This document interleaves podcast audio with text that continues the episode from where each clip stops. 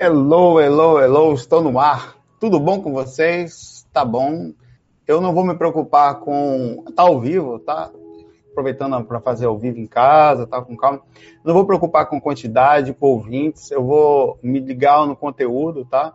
Uma excelente noite para todos vocês. Espero que vocês consigam fazer o mais importante de tudo que você pode fazer aqui nessa jornada, que é manter-se, além de manter-se lúcido, manter-se perceptível em referência ao emocional, tá? É o mais difícil. Você pode ter todo, eu vou começar falando logo isso, um bordão que eu venho falando sistematicamente. Você pode ter toda a biblioteca mundial, mas dificilmente as pessoas estão conseguindo controlar o emocional. Chega rimou. Chega rimou, tá? É, esse é o grande desafio, é o grande problema geral né, são pessoas nos aspectos do, da educação emocional, são basicamente nós, somos basicamente analfabetos. E aí que, que, que é legal. Esse, eu tenho, tenho estado mais recluso, em estado de observação, tido bastante experiências, algumas no umbralzão, outras é, é, de formas aqui no físico, onde eu fico em observação, é, de vários comportamentos que estão acontecendo, tentando não me envolver com eles. Bom, eu vou hoje dando a geral para vocês que eu tô, o quê? Umas, um mês, talvez sem gravar, não sei. Mas está tendo o curso, tá? O curso está em andamento, amanhã, se tudo der certo, ele está exportando hoje, amanhã já vai estar tá o capítulo 5, Medo e Maturidade no ar, disponível aí, um projeto que estão trabalhando com uma equipe bem legal, uma galerinha muito, é, assim, gente boa, preparada, são pessoas boas no que fazem, bem então, tá bem legal. Vocês estão acompanhando, vocês estão vendo, tá? É... Bom, vamos lá, tá? Vamos lá, é, direto ao tema. Eu vou comentando outras coisas no meio do caminho aqui. Tem muita coisa, tem muito, é muita coisa que eu vou tentar. É, a gente está numa época muito difícil em termos de energia no país, assim, sempre estivemos, né?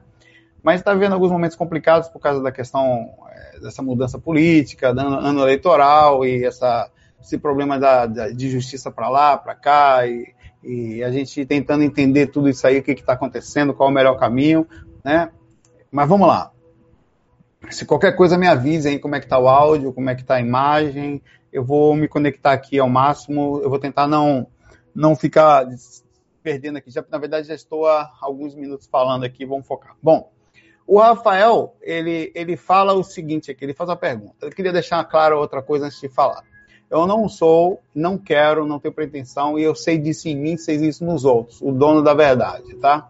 Eu falo aquilo que está baseado nas coisas que eu vivi, nas coisas que eu experimentei, mas isso não quer dizer que eu esteja com a razão, isso não esteja que eu não esteja preparado para mudar. Se uma pessoa chegar para mim e falar, oh, Saulo, acho que é por aqui, eu vou analisar, fazer um, um processo. Eu estou aberta totalmente à alteração.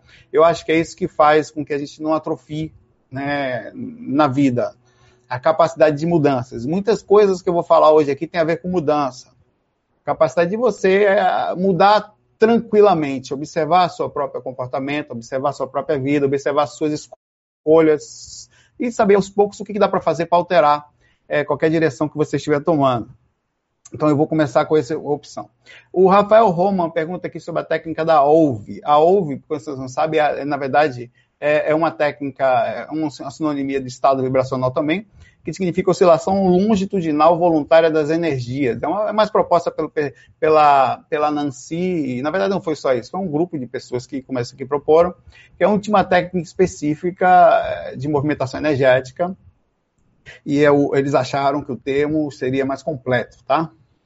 É, bom, é, ela pergunta, a pessoa pergunta aqui como fazer qualquer atividade, tempo de... Olha, eu para começar, vou falar uma coisa para você. Eu não tenho regra no aspecto energético. Quando eu falo não tenho regra, não é que eu não faça, mas é sobre a forma de fazer. Nós temos hoje um conhecimento de que a melhor forma é você. Você pode fazer a qualquer momento, obviamente, o domínio disso na vigília é mais difícil, que é a movimentação das suas energias com a intenção de atingir o ápice, que é a instalação mesmo o estado vibracional. Né? Você conseguir fazer com que todo o seu campo, seu parapsiquismo, entre num estado de vibração fortíssima. Esse estado não é para qualquer um, na verdade, eu acho que dessas, eu, eu me incluindo, quase ninguém atinge estado vibracional em vigília. Eu, em raras exceções eu consegui, principalmente com assédio. Eu, eu passei uma época, algumas épocas com assédio no corpo violento, onde o espírito me perseguia dia e noite, por motivos gerais, às vezes por comportamento meu, às vezes por causa de, do trabalho, é ou sempre uma coisa conectada à outra, eu baixava a sintonia e, e era acessado. É, e eu, sim, o estado vibracional ele é sentido mais facilmente com assédio, com um trabalho energético mais intenso, uma boa sintonia, com uma temperatura mais baixa. Quanto maior o calor, mais difícil sentir. Uh, não quer dizer que não esteja instalando, mas a sensação do equilíbrio físico é como se fosse o equilíbrio mecânico do processo.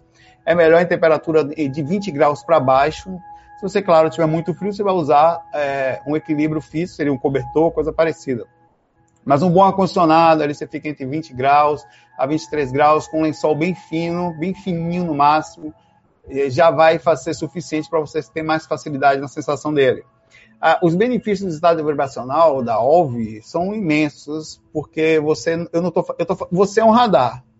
Nós não sabemos disso. Eu, você, todos nós somos leitores inconscientes de tudo. Você já faz. Isso é muito interessante você já faz a leitura energética do ambiente. Você já sabe inconscientemente o que está acontecendo ao redor de você. Você sabe que está com assédio. Você sabe que, que o que está acontecendo de errado. Se alguém está errando com você, se alguém está lhe traindo. Você sabe tudo. Você não consegue processar conscientemente. Significa dizer que, que, que nós já temos uma capacidade. Quando você faz um trabalho energético, o que, que acontece com isso? além do trabalho energético, estou falando da mecânica do processo. Mas claro que tem a questão consciencial aí, tá? Não é só isso. Você, você, é como se você facilitasse o download da informação para o cérebro físico, para o consciente do cérebro físico.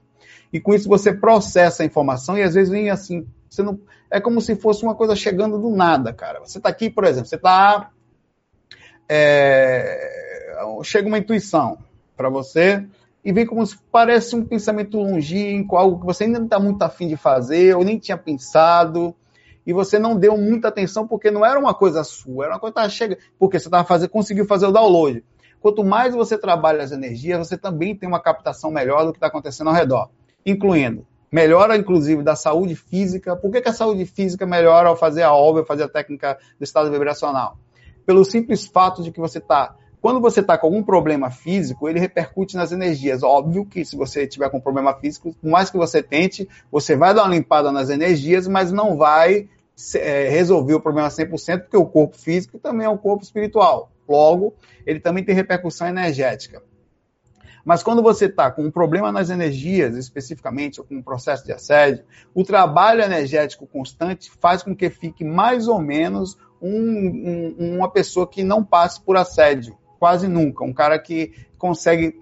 Sofre o assédio, sofre a bagunça, sofre a porrada, sabe? Sofre a, influência. Deixa eu ver aqui. Tem, ah, quem aqui tá aqui? Duda, tudo bom? Tem uma galera aqui. Ó, eu vou fazer. É, o Duda Ribeiro? É o Duda Duda. Renata, eu vou colocar você aqui como moderador da sala. Se você ver alguma cebosa aí, tá? Porque eu tô vendo por acaso aqui, que eu não tava nem olhando, cara. Você dá um jeito. Se eu for vendo a galera aqui, eu vou vendo bota as almas cebosas para voar. Ou então dá uma moderada na camarada. Bom, é...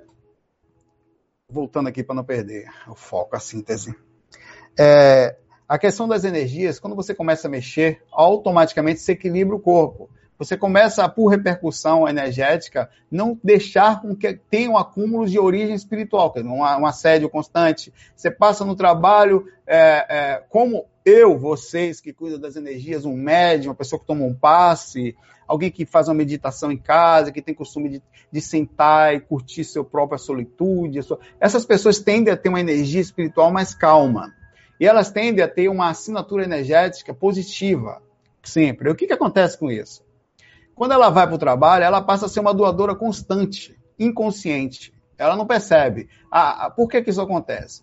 porque a, a, troca de energia você não tem controle. É que nem a perda de átomos, é, de, de elétrons. Você não tem controle na natureza. Os elétrons, quando você se movimenta, é só se movimentar que você perde elétron. Você, eu ando no corredor lá da empresa, é normal tomar choque estático o tempo inteiro por descarga de, de, de complemento dessa, desses elétrons. Isso acontece da mesma forma quando você se aproxima de uma pessoa, quando você está num ambiente mais, digamos assim, negativo. Só de você entrar num ambiente mais pesado, mais carente, você já automaticamente é puxado para a equalização daquilo. Óbvio que quando você volta para o seu cantinho, você passa de novo a se iluminar. Então, o estado vibracional ele faz com que você desenvolva a sensibilidade disso, a defesa energética, às vezes você está num ambiente muito pesado e um que o assédio está muito intenso, serve como defesa energética também, tá? Então, são muitas coisas. Uma, é, serve como um processo de, de, de, de movimentação, inclusive da, da, do corpo físico, como eu falei, né? A tendência é você ter uma. Não quer dizer que você vai ser um Superman saudável para sempre, não vai ficar doente, que isso aí não é verdade. O corpo físico tem o seu momento, tem sua descida, mas enfim. Eu não posso me alongar muito, o assunto é muito legal. Eu ficaria falando da OV do estado vibracional pelo facto todo, mas não dá. Então é o seguinte: é, tem muita pergunta aqui sobre a situação do Brasil e outras coisas, tá? É, eu tenho tentado sobre o curso postar um curso a cada duas, um áudio a cada duas semanas, um capítulo a cada duas semanas. O que vai ser. Eu, eu, tô, eu vou ver se eu consigo aumentar, mas eu acho improvável. São 110 capítulos, o que se eu fizer a cada duas semanas dá dois anos. Dois, mais de dois anos, se você fizer o cálculo semanal aí, no, em português, né? Então eu trabalho para quatro anos. Devagar é pressa, tá? O importante é fazer. Não importa, não é fazer muito, é fazer pouquinho, com calma e sempre. O mais difícil é manter, né? Como dizia naquela frase, começar é fácil, continuar o desafio e finalizar é quase se matar. Né? É o problema da, da, do processo. É, o Lorde fala o seguinte: o estado que estamos vivendo no Brasil e as consequências espirituais. Eu acho que nada mais justo do que a compreensão do momento que nós estamos agora. Eu acho que, eu acho que politicamente talvez seja um dos momentos mais intensos que a gente já viveu no país. Eu não vivi muitos outros, mas eu conheço muitas pessoas que vieram lá, tem 70, 80 anos, e que eles dizem que a gente, apesar de todas as dificuldades que nós já passamos, nós vivemos um momento conturbado, né? é, talvez um momento de definição sobre o que a gente vai ter pela frente. O mais importante disso, é uma das coisas que eu queria de verdade falar, é a gente é você pensar o seguinte: eu vou fazer uma pergunta para você e eu quero que você responda para você. Você pensa sinceramente no país, entendeu? É isso que importa. A sua intenção de verdade não tem uma vírgula de assim, ah, não, uma pessoa que tem emprego, porque ali eu vou ganhar mais. Não. Qual é o seu Por que não faço? É, é, é simples. Eu, eu, tenho milhões de defeitos, velho. Me, falo pra esposa, ah, minha esposa de vez em quando me pega e fala assim: Ah, Saulo, eu queria ver. Quem nunca ouviu isso que é um espiritualista? Eu queria ver se seus amigos vissem como você é. Eu falei, amigo, eu sou como eu sou. Alma cebosa. Agora tem um lado meu que é muito verdade, é muito sincero. O GVA é um projeto simples e puro para mim. Aqui hum, eu, eu, eu, coloco o meu melhor, sabe? Então, eu, é isso que eu tenho que eu falo para vocês. O quão liberto você está quando você fala na situação do Brasil e suas consequências políticas. O quão você está preocupado com o salário que você vai deixar de ganhar, com o benefício. Eu estou falando de pensar no todo, no futuro, além de você. O que você tem pensado para o futuro, para as pessoas que precisam? Eu acho que esse é o caminho. Qual é a solução? Não sei. Eu acho, até falei brincando outro dia, que a frase que Kardec falou, fora da caridade não, está salva, não, é, não há salvação, eu aprimoraria ela de forma muito cara de pau, falando fora da educação não há salvação. Eu acho que a gente precisava parar no aspecto, não sei, não sei o que é, mas o problema é a questão educacional. Quando você investe em educação, com certeza você melhora a segurança. Porque o cara, quando tem uma, que ele se forma, que cresce, que estuda, que, que pega informação, ele fica competitivo. Ele tem a capacidade de ganhar dinheiro, ele tem a capacidade de crescer, de formar família. Ele não vai querer sair pela rua para. Não vai, cara. E quando ele está mais educado, ele próprio se cuida mais, então até em termos de saúde melhora. Quer dizer, o investimento de saúde diminui, o investimento de segurança diminui quando você investe em educação. Eu acho que o que falta na gente aqui é um, uma capacidade de pensar, tá? Onde a gente para de, de geral, não importa o lado, cara. Eu sou, eu, eu cara, se aparecer o, o, o, cara que fala, sabe, eu acho que o caminho é a gente acreditar é, nessa, não sei, eu não estou falando de político X ou Y, tá? tá? Não é isso que eu estou falando. Eu estou falando de talvez não exista essa pessoa, provavelmente não, né?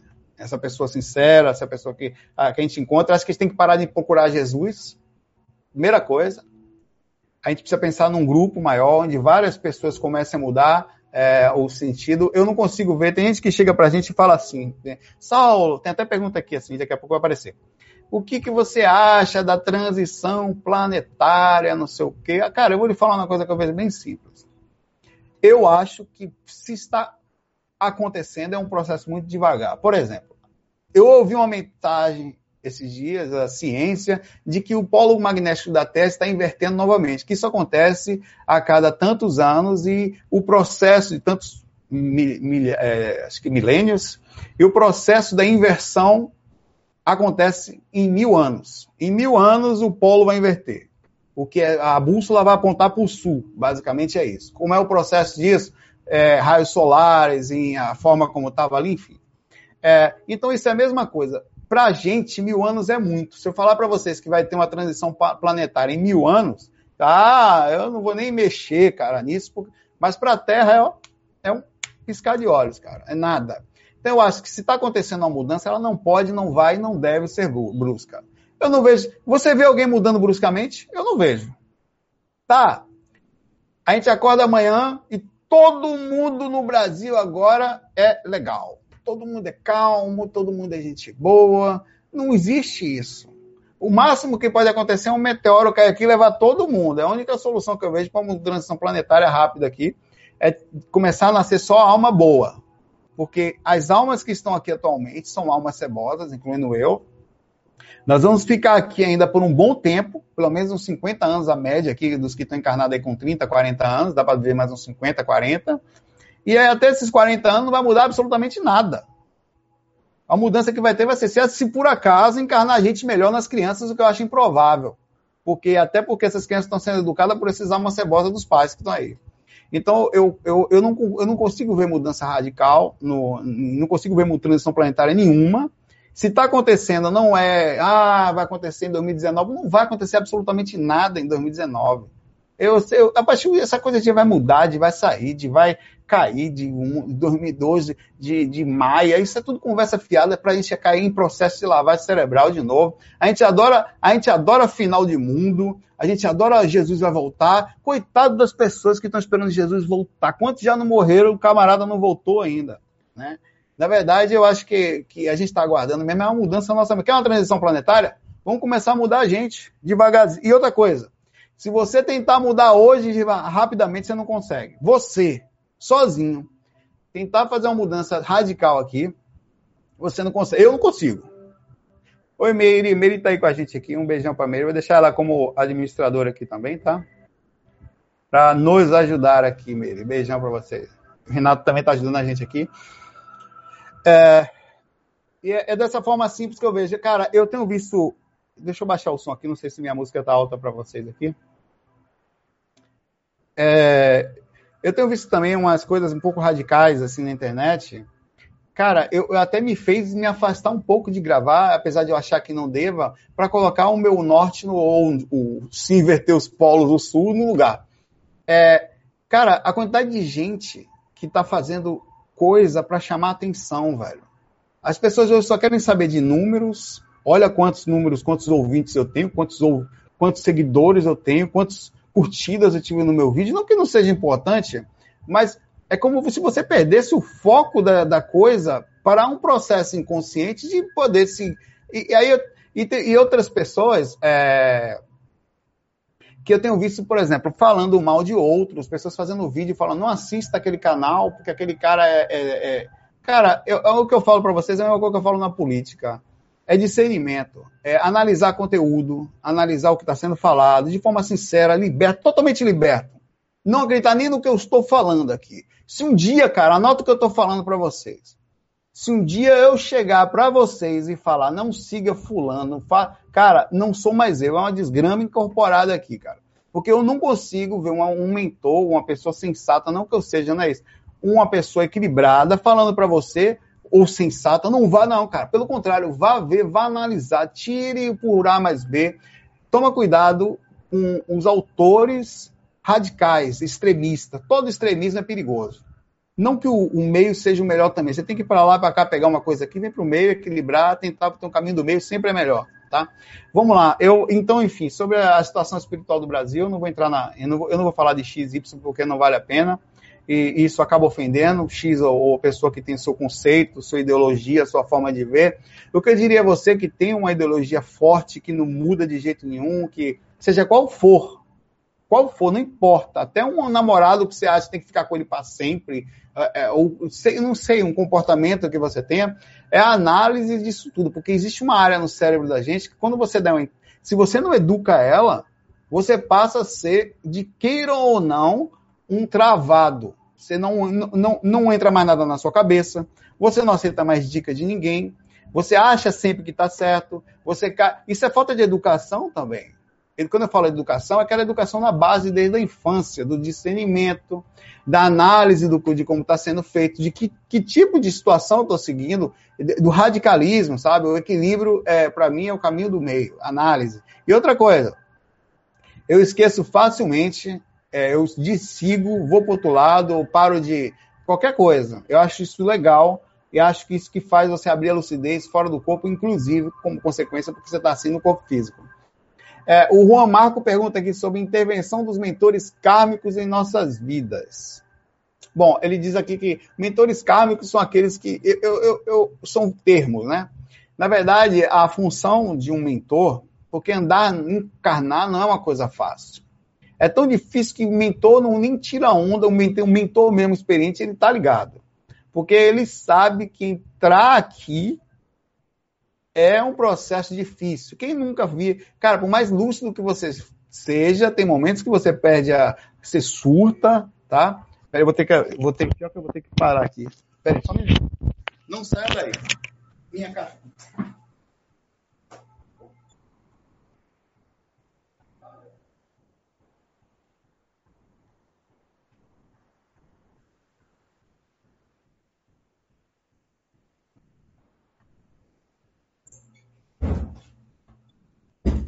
Eu, eu, prendi, eu prendi minha esposa fora de casa, cara.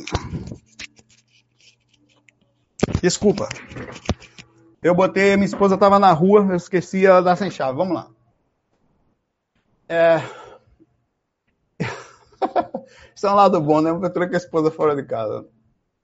Bom, é, a intervenção do. A, a, função do mentor, sabe?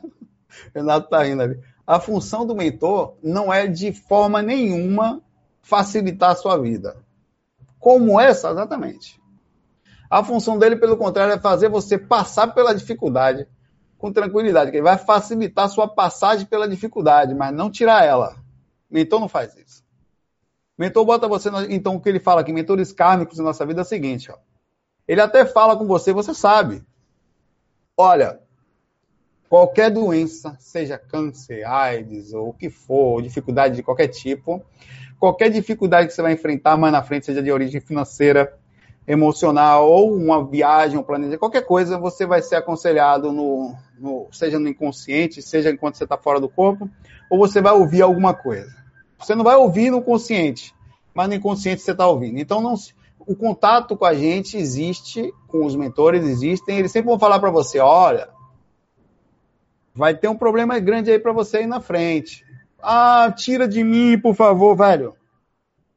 Não tem conversa, velho, nesse aspecto. Agora eu vou mostrar para vocês aonde tem conversa, tá? Ah, e Jesus, Saulo, e aquela pessoa que eu chamo, eu vou lhe mostrar agora com lógica aonde está aonde tá, aonde tá a solução para isso. Chama, é a intervenção que eu já falei várias vezes. Quando você, é, você tem o, o seu mentor nunca em nenhuma hipótese vai facilitar o seu caminho. A não ser. Agora, o meu mentor pode facilitar o seu. Por que, que ele pode facilitar o meu e não pode o dele? Por causa da intervenção. É assim. Eu estou aqui agora, você vai fazer um processo, você começa, então você começa a facilitar a vida de outras pessoas. Porque você pode colocar em função do outro os seus créditos. Eu, eu posso, eu ganhei 10 mil reais, eu estou dando 5 para você aqui, quero nem saber. Não, não pode, não, não é meu? Tome. Tomei 5 mil reais para você. Eu posso fazer isso com você. Agora dar 5 mil reais para mim mesmo não dá em nada. Não muda minha vida em absolutamente nada. Já é meu, pô. É, e aí o que, que acontece? Eu faço aqui, faço ali, faço acolá. Aquela outra pessoa lá na frente, ela de mil pessoas, porque a gente tem um retorno aqui na Terra muito pequeno, né, de gratidão. A gratidão é uma coisa muito falha ainda aqui, gratidão real. Estou falando de retorno, não digo a, a capacidade de se movimentar e, e, facilitar a vida de alguém. A maioria está vivendo inconscientemente para si mesmo, é ou não é?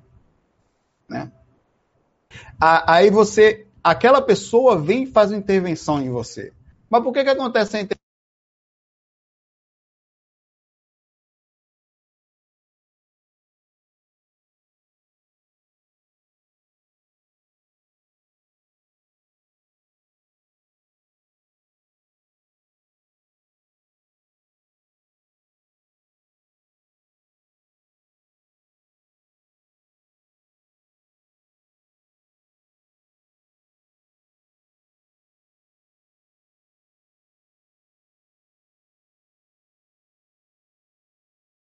Voltou.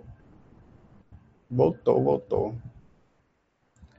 Eu peguei, já peguei no pé da esposa aqui. Falei, mas Natália, você entrou em casa aqui, a conexão caiu. foi mesmo, eu tava gravando até agora. Quando ela pisou em casa, caiu a conexão. Foi, foi ela. É. Sacanagem da porra. eu vou, mas eu volto, tá?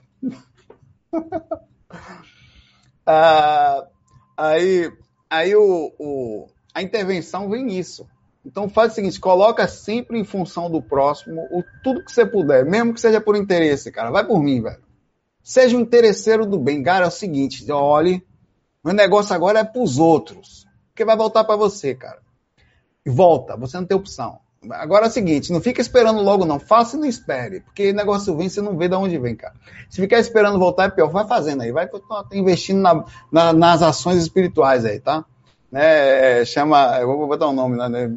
Tem Astral Coin. Vai você Astral Coin não cai, cara, não é bolha. Funciona. Você vai aqui e tal, não sei o que, daqui a pouco começa a voltar para você.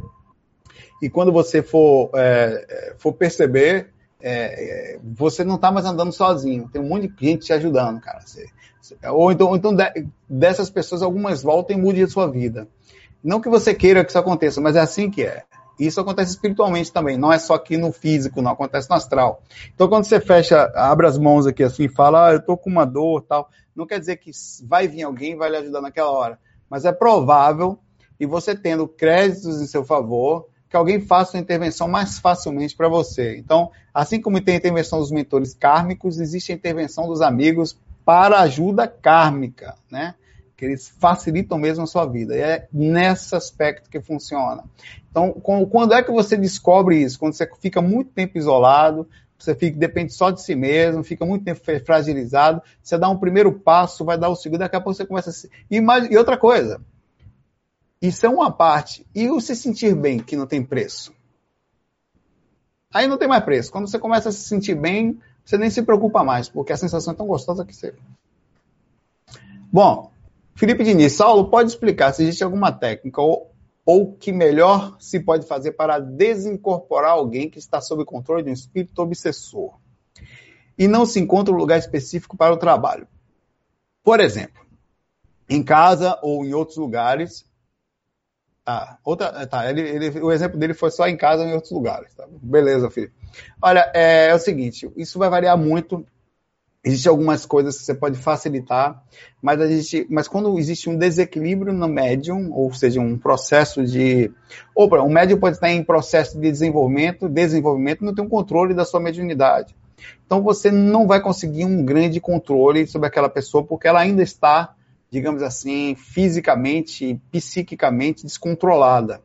É, você pode ter algumas regras, é importante ler alguns livros espíritas, é, tem um livro muito legal que é Diálogo com as Sombras, Diálogo com as Sombras, de Hermínio, eu acho que Diálogo com as Sombras de Doutrinação. É uma técnica, é um livro que ensina, ele fala a você sobre técnicas de doutrinação, por que, que é doutrinação? É um termo mais espírita, onde lá você aprende a conversar, a lidar. Não quer dizer que aquilo seja daquela forma. Eu já tive vários atritos com o espiritismo, por, trabalhando dentro do centro espírita, porque eu falava de forma mais simples, porque saía do corpo desde pequeno, e não tinha aquela coisa toda, era mais simples a coisa, eu era mais compreensivo no que diz respeito aos encostos, eu era mais amigo dos encostos do que da galera do centro, porque muitas vezes eu ficava do lado deles, né? Eu, eu, eu entendia isso, mas é importante esse, esse, essa, essa compreensão, por exemplo. É, tem casos em que foi, foi, foi verdade, o, o Antônio falou que deu erro no FAC 403 porque foi erro 403. Forbidden, né?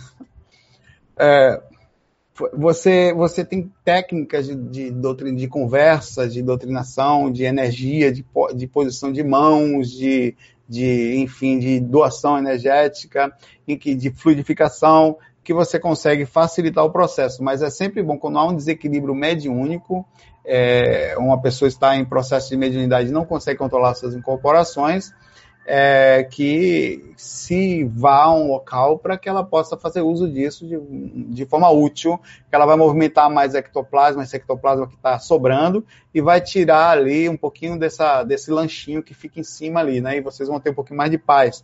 O problema de, de quando uma pessoa está incorporando não é só incorporação. As pessoas pensam que é incorporação, mas não é. é... Eu tenho uma alma cebosa aí, ó. É, né, mas não é, cara é, é o dia a dia, porque a pessoa fica meio que numa bipolaridade. Ela fica o tempo inteiro sob influência de modificação de humor, cara. Ela não fica normal. Ela sofre repercussão de constantes. E aquilo é pior do que a incorporação. Porque quando está incorporado, você, não, beleza, está sob influência de, né? Está é, sob influência de outra pessoa, está sob influência de outro ser, ou sei lá.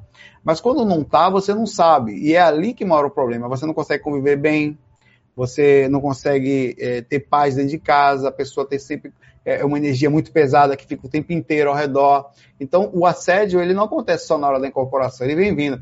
E o processo de, de, de, de alguém estar tá incorporando dentro de casa sem preparação é passivo dela estudar um pouquinho. E o melhor lugar para estudar isso é dentro mesmo de uma casa de umbanda, na casa do centro espírita, centro esotérico, com mais pessoas, ela vai poder trocar informação, ver que aquilo não é, não é tão anormal como ela pensa, ver isso com mais simplicidade.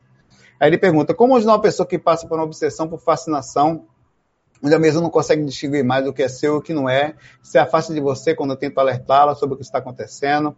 Bom, isso é uma coisa muito difícil, que acontece em quase todos os locais espirituais, é, cria muito problemas nas, nas reuniões mediúnicas, porque é, acontece um processo muito grande de vaidade, de pessoas querendo aparecer, mostrar mais conhecimento que o outro, mostrar mostrar-se superior ao outro em termos de incorporar espíritos mais conhecidos do que o outro, querer passar a comunicação.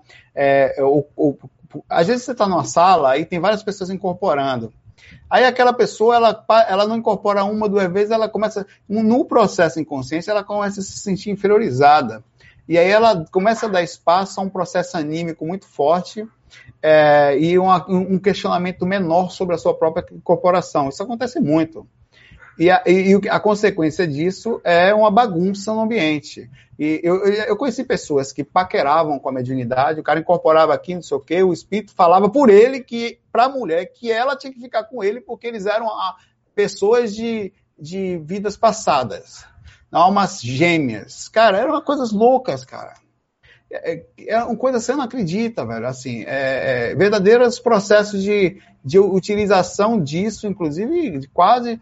E, e, às vezes tem um grande problema na mediunidade é que a pessoa, ela, como ela não questiona mais nada, tem muita gente que passa a acreditar na sua própria mentira. Ela entra num processo de surto onde ela não está mentindo para ela, ela está falando a verdade, mas na verdade ela está num processo inconsciente, aceitando a sugestão. É, uma, eu contei um caso aqui, vocês procuram depois um amigo meu chamado Ícaro Monteiro, vocês querem ver a, a, a, a realidade disso que eu vou contar para vocês. Eu, eu, eu, na minha casa, em Itapuã, morava em Itapuã, em Salvador, nós começamos a fazer reuniões para falar sobre experiência extracorpórea, isso há 15, 20 anos atrás. Né? Por aí, entre 15 e 20 anos atrás. É, e aí começou a juntar cinco, seis, daqui a pouco tinha mais de 70 pessoas dentro da minha casa falando. Era, a minha casa virou um centro espiritual, cara. Eu, era assim, imagine. É, é, Ícaro vai poder falar desse caso que eu contei. Ícaro Monteiro, é meu amigo. Depois você procura ele, eu não sei qual é, qual é o nome dele, não. Você vê lá. Ele é Ícaro Monteiro só, tá? Com acento, tá? Ah, é, aí uma certa vez, começaram a incorporar lá dentro de casa. Começaram a incorporar, incorporar. Então, o que a gente fez? Fizemos um dia de incorporação e um dia de estudo. Cara, começou minha, minha casa, minha sala da minha casa tinha 80 ou 90 pessoas. Se eu tivesse continuado aquilo ali, a casa toda tinha virado gente. Pergunta o pessoal lá.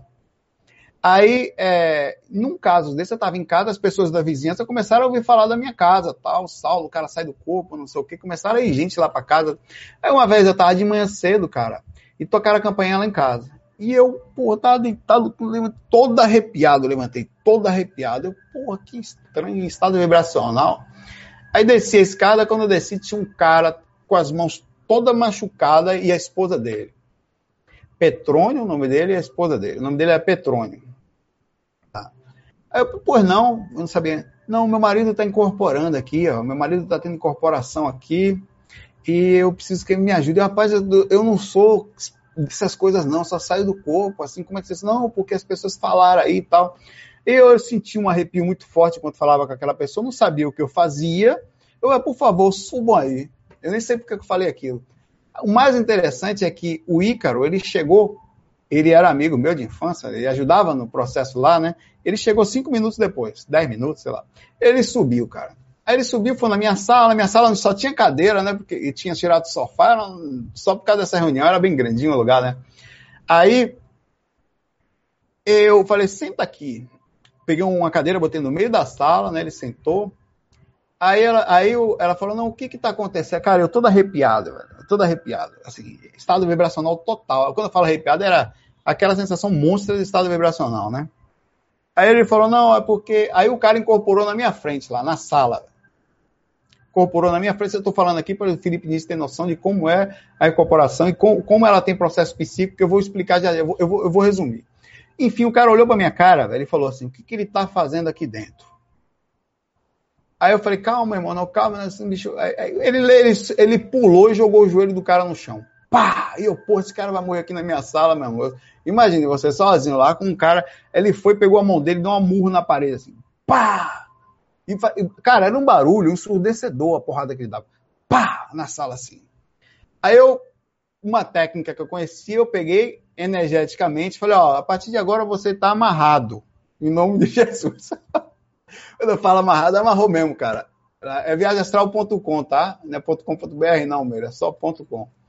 Aí ele caiu, ele ficou no chão, amarrado no chão, e Ícaro chegou ali e começou um processo.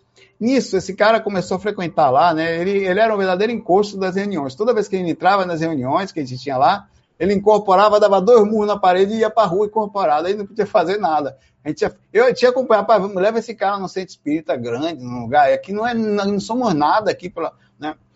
Aí, o que, que aconteceu? Nós depois descobrimos, ele desencarnou, tá? Por, ele já desencarnou. Descobrimos que é, ele, ele bebia e utilizava a, a, inconscientemente, ele deixava, ele era médium mesmo, ele deixava que houvesse incorporação para falar que quem bebia eram os espíritos e não ele. Então eu estou dizendo um exemplo claro, muito difícil de compreender, de que existia sim ali uma subjugação, um processo de assédio fortíssimo, mas a intenção dele no final era essa, e ele morreu bebendo, velho. Morreu, não sei se foi cirrose, não sei o que foi, sei que desencarnou já. É, eu não vi fora do corpo ainda, até já tentei, mas penso, não sei porquê, também é normal, respeito, não pode estar numa situação ou alguma coisa, espero que não esteja mal, ou espero que seja bem, que era uma pessoa muito boa, né, apesar de tudo, né. Isso é um exemplo. É, a melhor coisa, Felipe, eu estou falando isso para você porque serve para muita gente. É sim, quando tem, começa a ter um desequilíbrio no que diz respeito à incorporação, ao espírito, a pessoa não consegue controlar o processo. Existe aí duas coisas: o assédio propriamente dito e o médium descontrolado. Mas um médium pode ficar descontrolado, mesmo determinadamente, eh, relativamente experiente, pela simples é, acúmulo da não cuidado com essa mediunidade. Chega uma fase, muita, a maioria dos problemas mediúnicos não há incorporação, tá? Os espíritos perturbam a pessoa, controlam basicamente a personalidade dela, viram uma pessoa dificílima de conviver por causa de assédio, mediunidade não usada, não. Muitas vezes não é aquela incorporação que o cara vai lá, não. Ele já está ali, velho já te ofende, já fala com você, você acha que é você, há uma, há uma mudança ali, uma dualidade ali de personalidade. Você convive, na verdade, muita gente é casada com dois aí, pelo menos. O cara acha que está casado só com a mulher, está com a mulher encosto ou vice-versa.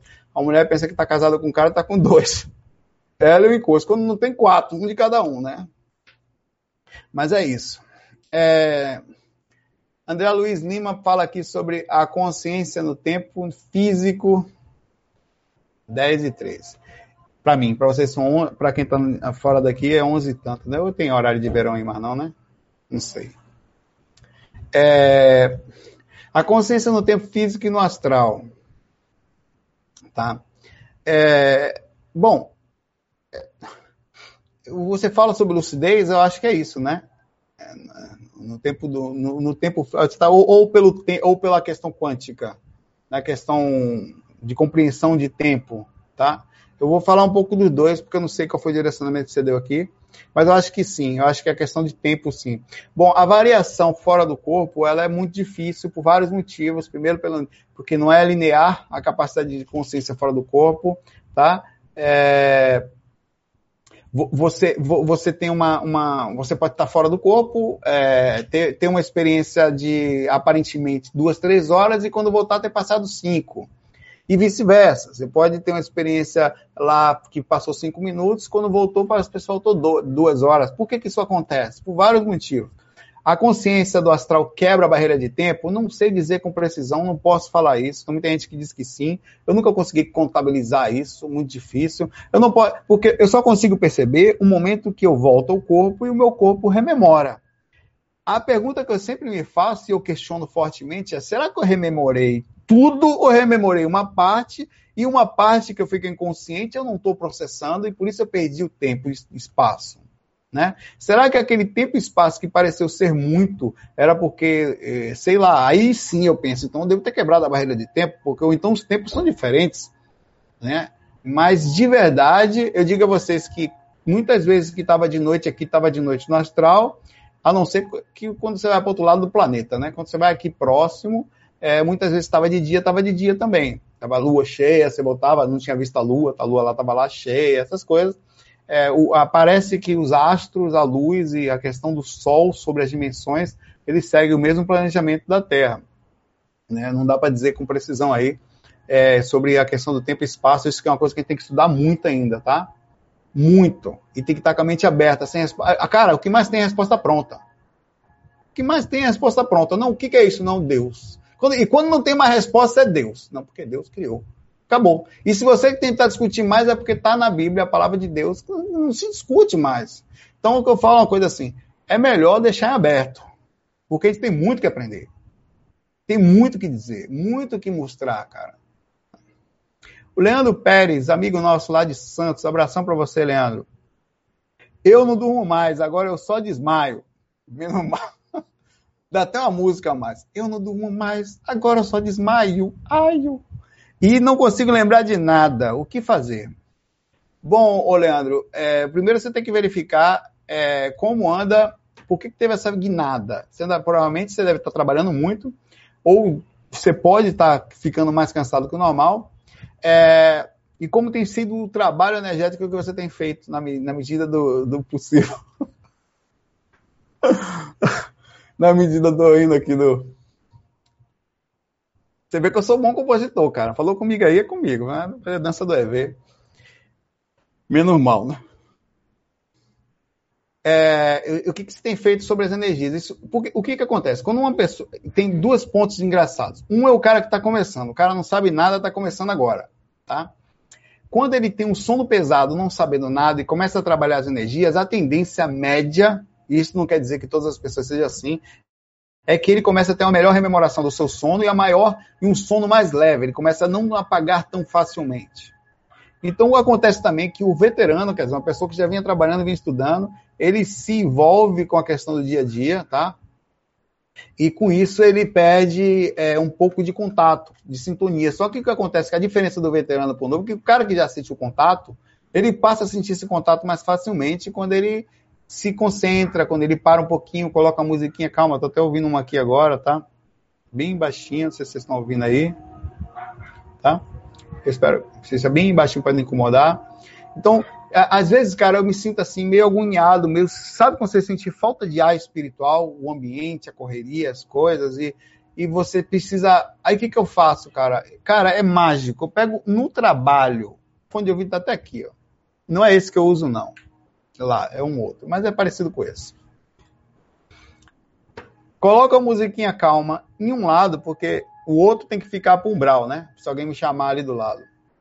E nesse lado meu aqui, cara, é suficiente para mudar minha sintonia. Eu ali, cara, parece que liga um, um negócio assim que vejo diferente as coisas, começa a sentir aquela sensação do astral de novo. Então, eu acho que isso tem a ver. Agora, a questão de você apagar muito rapidamente, de estar tá dormindo rapidamente, é, é, é, provavelmente seu primeiro sono, é, o seu primeiro ciclo cerebral, é preciso estudar se existem mudanças de padrão cerebral durante a vida. Cara. A pessoa tinha um, um padrão X e depois de determinada fase da vida passa a ser um Y. Eu não tenho essa informação, tá? Isso seria interessantíssimo saber. Mas pode ser que, que, que, que tenha tido alguma variação nesse aspecto. Então, a, te, procura acordar de madrugada, tá? Sei que se apaga, então você não tem dificuldade para dormir, é normal. Bota ali às três horas da manhã, dá uma levantada, porque aquela hora o seu cérebro já descansou, já entrou em sono profundo mais facilmente, já deu aquela, aquela, aquela resetada na, nos pensamentos orbitais, que é aquilo que fica ao redor da gente, vai ser mais fácil para você trabalhar as energias nessa hora. E aí você vai recobrando o processo de percepção de, de centralização no momento da projeção. Que é muito importante o domínio do, do processo do, do consciente na hora que você vai deitar. Se você apaga rápido, complicado. É mais difícil, tá? É bem difícil. Você deitar ali 5 minutos você está apagando, já é ruim. Então é bom ficar um pouquinho, uns 15, 20 minutos, meia hora ali, até brincando com a inconsciência. Cara, aprenda isso, brinque com a inconsciência, cara. Quando começar a perder a inconsciência, começa a brincar, eita porra, a miséria tá me pegando, velho. Eu faço direto essa brincadeira comigo. Até isso, até isso é, acontece com a gente, tá? Você tá ali, eu, eu brinco, cara, e daqui a pouco começa a perder a consciência, começa a ir, eu falo, não, não vou, não vou, não vou, quando você vai, você cai do outro lado, cara. É, mas enfim, Leandro, eu espero que isso te ajude, eu espero que isso é um, é um contato seu, uma percepção sua, por que, você estava de um jeito. Tem gente que sempre foi assim, você é estranha essa alteração, de verdade mais interessante. É... A outra pessoa queria que falasse a situação espiritualidade do Brasil, já falamos. É, a pessoa falou mais para falar minhas experiências como doutrinador. Eu contei algumas coisas aqui, né? Acho que não preciso comentar mais, mas eu trabalhei bastante tempo como doutrinador. É... E, no centro que eu trabalhava, eu trabalhei alguns. Aqui em Recife foi pouco tempo. Teve algumas vezes que eu ia com minha esposa em alguns aqui. Eu trabalhava como doutrinador lá, mas muito pouco. Tem o Nemo aqui, que a gente ia aqui, que é um amigo nosso, o, o diretor Henrique, o Henrique, muita gente boa. Eu, lá eu ia ajudar, mas eu, o meu trabalho mesmo nisso foi em Salvador. É, foi em dois centros diferentes, tá? É, e a, ali foi que eu cresci, foi que eu é, que eu tive uma, uma, uma, modificação nesse aspecto de compreensão e tive que fazer, eu tive que também que eu tinha que me desdobrar, porque quando, quando eu vou fazer uma palestra no centro espírita, quer ou não, é, eu tento ficar o mais livre possível, mas eu também preciso puxar um pouquinho para Kardec, puxar um pouquinho, sabe? Tem que fazer aquela, aquela, aquela, é, aquela, você vai falar com uma pessoa que é evangélica, nada contra, você até pô, gosta de um monte de amigo legal, um monte mesmo, que eu converso sobre tudo. Mas você acaba falando mais da Bíblia, das passagens dos versículos, não porque Paulo e como você, para poder criar um nível de compreensão. Então você se adapta ao ambiente e quando eu ia ser doutrinador, eu me adaptava, era como um camaleão, me adaptava ao ambiente para poder é, não sair muito. Eu ficava meio assim, tá, não... porque eu saía do corpo. Aquelas pessoas que estavam ali no geral, ela, elas tinham conhecimento até profundo sobre o processo, mas nem todos conseguiam ver os bastidores, que era sair do corpo e ver como é um espírito mesmo, como é que ele porta, como é que ele fala, assim, um médium, né? E eu vi isso antes daquilo. Eu fui depois que eu fui para um centro espírita, né? É, que eu fui para centro espírita depois que eu comecei a sair do corpo, porque eu não sabia o que era, né? Então eu tive sempre contato com o espírito simples, independente da doutrina, independente da religião. E aquilo me dava uma liberdade maior que fez com que eu tivesse, digamos assim, uma. Peraí. Pronto.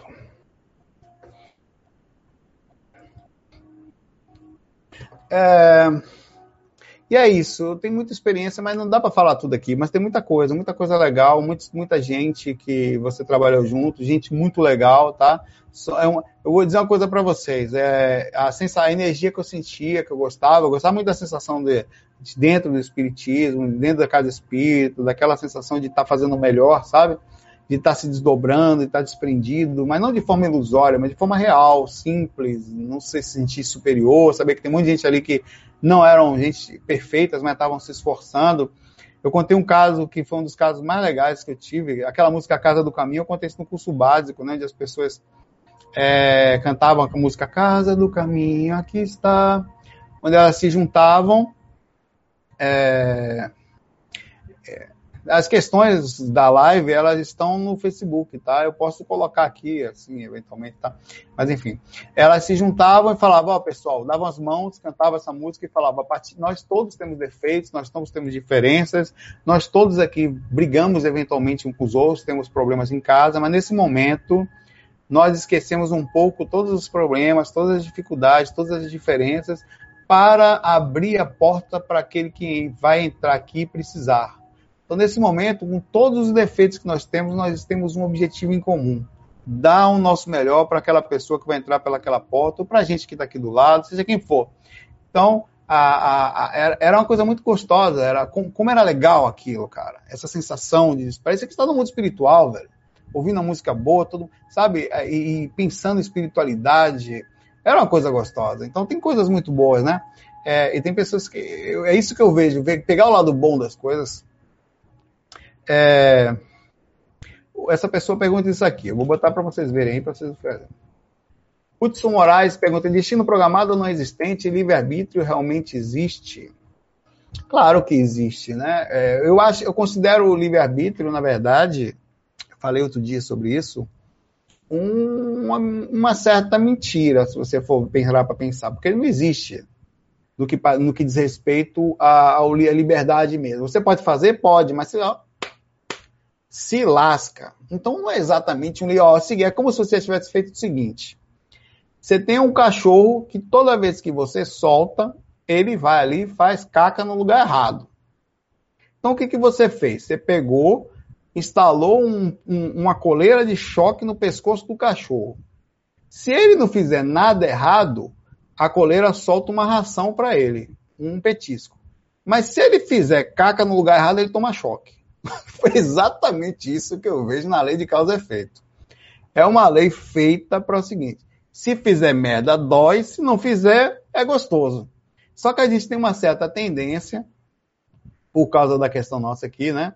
A fazer besteira, a andar, ir para lá, ir para cá, então a gente fazer caca no lugar errado. Né? A gente tem uma certa. Então aí o que acontece com a gente? A gente toma choque lá na frente. Você faz ali, pá, pá, e, até que chega uma hora que você cansa. Então, eu considero a lei de causa e efeito uma, uma coleira, né? É porque eu acho que nós não podemos ter essa liberdade toda. Não é liberdade. Você fala, é livre-arbítrio? Não. É, ah, tinha um livre, eu, eu posso ir lá na varanda, né? Posso. Fazer uma besteira ali na sala, posso. Mas, ó, me lasco. Então, a, é uma lei de... É como se ele estivesse aprumando, mostrando pra gente qual é o caminho, tá? Só pra gente entender. Mas enfim. É, o Clayton fala só isso aqui, ó. Hipnose. Bom, é, eu no começo do curso básico, no primeiro capítulo, eu falo assim: você que está começando agora, pule para o capítulo 36, que não está pronto ainda. E não ouça absolutamente. Vai estar explicado na página do curso isso. Mais do que no vídeo não ouça mais absolutamente nenhuma vírgula, do, nenhum leia, né? Ou ouça, do que eu vou falar. Pule para o capítulo 36. Por quê? Porque você pode achar que eu estou lhe hipnotizando, eu estou lhe passando informações, que eu estou lhe induzindo a algum tipo de sensação. Se você parar agora e for para lá, vai ter uma técnica simples, bem simples. Você vai deitar na cama, vai, você vai, é, tem todo um processo. Essa técnica é todo um processo que vai ter. Vai ter um áudio, tá? Onde vai ser o seguinte: você vai acordar de manhã, por 15 dias essa técnica faz isso. Ela, eu não vou explicar aqui agora, quem quiser que eu explique depois eu falo que eu vou sair do assunto hipnose, mas é muito legal. Eu falo isso lá, eu sou muito preocupado com essa questão. É, e tem pessoas que utilizam a hipnose ou coisas próximas disso. É, até tem algumas técnicas de regressão que elas se aproximam da técnica de hipnose, onde você vai contando de, em contagem regressiva, né, de 10 a 1, para e vai induzindo você a ver uma vida passada, ou alguém vai você pode fazer tanto a auto-hipnose como alguém fazendo o processo em você, né? Onde você meio que hipnotiza você para é um processo para, tem técnicas, você vai no YouTube aí, no Google aí, digita, tem um milhão dessas coisas aí, né? É bom ver com calma, porque tem muita viagem na maionese também, para não ficar aí perdendo tempo com o processo aí de, que tem por aí. Mas tem coisas que são reais, são, são, são verdades. É, e eu, mas para a projeção astral, né, é, o processo da hipnose, eu não, não, eu, não, eu não acho que seja um bom caminho, porque a, enfrentar a, vai ser uma facilidade, tá? mas existe ali a indução, nem sempre a própria hipnose tem um processo que independe do que você vai ver, você pode criar algumas informações ali, os próprios pesquisadores disso sabem, é, e é, é, facilita porque você acessa mais facilmente o inconsciente, tem todo estudo científico sobre hipnose, ele não é uma coisa louca, é uma coisa bem feita, bem preparada, é, então, o, o, próprio entrar no inconsciente não é tão simples, né? Se às vezes vai lembrar coisas da infância, vai trazer pequenos detalhes para frente, ou até vai complicar o processo ali. Então é preciso ter alguém que conheça do, do aspecto bem profundamente para poder fazer isso, tá? Não é fazer com um menino, não, porque não que isso seja problema, porque todo dia quando você vai deitar, você acessa inconsciente. Se sair do corpo, por exemplo, fora do corpo, vai acessar também. É, é isso já está com você, mas o processo do download para o consciente, é, às vezes ele cria um impacto, né? Mas, o, a Rosemary pergunta o seguinte: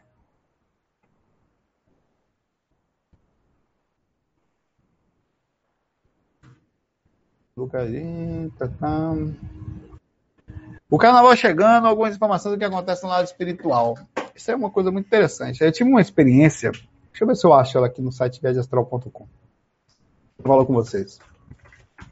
Há muitos anos, eu toquei no Carnaval da Bahia, tá? Isso foi um karma que eu, eu toquei, fiz música, fui música do Carnaval, fui compositor musical de algumas e compositor autoral de outras. Eu fiz até a letra mesmo, você vê que miserável, né? Aí, é... E por esse motivo, carnaval. Deixa eu ver aqui. Eu tive algumas fui levado algumas vezes, a... acho que é carnaval inconsciente, deixa eu ver se é isso. Há algumas experiências para ver o processo, não estou achando aqui, vou encontrar. Há um processo de experiências dentro do dali. Então eu via, cara, é... eu vi alguns, alguns, digamos assim, para começar, a frase atrás do trioleto só não vai quem já morreu é a maior falsidade que já existiu no universo. Se tem uma coisa que vai atrás, é espírito, velho. Atrás de festa, mais do que gente. Se você vê 10 mil pessoas no show, tem um triplo ali de espírito, cara. pelo menos. Porque o processo é muito forte da indução, ali tem uma troca de energia muito grande, há uma necessidade disso, as pessoas precisam continuar sentindo vezes uma coisa. Como a população nas, nas outras dimensões são maiores, eles fazem de tudo para ficar próximo ali para a troca dessa energia, tá? Então é, o processo é muito forte. É, a gente que acaba, isso não é nenhum preconceito, isso não quer dizer absolutamente nada, mas todas as pessoas que eu conheço que começam a estudar espiritualidade, começam a estudar a questão das energias, começam a ficar mais sensíveis, elas começam a não gostar mais de aglomerados. Mas tem casos diferentes. O cara gosta de um rockzinho, de um negocinho que ele gosta lá, ele acaba abrindo assim a, a possibilidade de ir num, num, num, evento, porque ele abre mão daquilo, até, até é importante saber desligar ir no show porque não tem como correr, eventualmente, tá? Você vai no showzinho, vai no cinema, tudo aquilo tem gente que vai trocar energia com você, não é só no show. Qualquer ambiente que tem muita gente. O problema todo é que tem lugares em que o nível de inconsciência é muito alto, a barulheira, a, enfim, a forma como as pessoas vão buscar aquilo, e acaba tendo uma troca, a pessoa acaba perdendo muita energia ali. Você sai dali acabado. Cara, tem gente sensível que anda em shopping que fica com dor de cabeça, que sai dali mal, que é, o, o, cara não tem. Ele, ele, fica perto de pessoas que ele fica. chega a ficar doente. Tem pessoas que ficam, ficam muito mal. Ela tem um nível de sensibilidade, de, de puxar essa energia, de, de não. Pro, isso, isso também é uma educação pessoal não feita, não bem feita. Quer dizer, uma, ela não consegue passar. Num, isso é uma coisa que eu aprendi, tá? É, já ouvi vários amigos espirituais falando comigo fora do corpo, isso na mente, assim, tá? Sobre a, a, a, simplicidade de aprender a passar no umbral e também aprender para dimensões superiores sem sofrer tantas consequências. Claro que a gente consegue mais isso por causa do corpo físico, mas existe muito espiritualista que também tem aquela frescurada, né? Não, meu Deus do céu, aqui deixa pesada, meu Deus, eu sou muito... Então tem que ter, você tem que encontrar um mínimo de equilíbrio para não ficar sofrendo influências o tempo inteiro. Então, tem momentos que você tem que saber usar o estado vibracional. Tem momentos que você tem que saber se, até não usar o estado vibracional por uma questão estratégica, saber se concentrar, se, ou, ou, desligar um pouquinho os sensores para passar por aquele lugar, apagar, não iluminar muito. Tem casos em que eu, eu já, olha, cara, toda teoria é linda e acaba quando chega a tal da prática. É lindo, Toda teoria é perfeita até começar a prática. Olha só. Tava eu no show lá em Jaguaribe com um bom balanço, cerca de 20 e poucas mil pessoas na areia da praia. Ah, Juliana não quer sambar, samba tique-tique bom, não sei o que, tal. Eu lá tocando teclado, não sei o que, né, matando meu cachê. É, e aí eu vi uma briga. Aí eu tava começando, a banda era nova, né? Ele tava começando a fazer a música, era no 1999, por aí. E aí começou soco para tudo quanto é lado. Pá, pá, pá, pá. Cara, você tem ideia como é carnaval na Bahia? Vou mostrar para vocês. Vou botar um vídeo aí para vocês assistirem quando vocês puderem. As pessoas na Bahia, é, quando você tá tocando a música, eu toquei várias bandas, cara. Toquei uns camaradas, toquei Fantarmão, toquei com Sarajane. Cara, eu toquei com. Bicho, eu toquei com todo mundo lá. Aí você, as pessoas na Bahia, elas não dançam assim. Sabe como, como você está dançando? Você dança, né?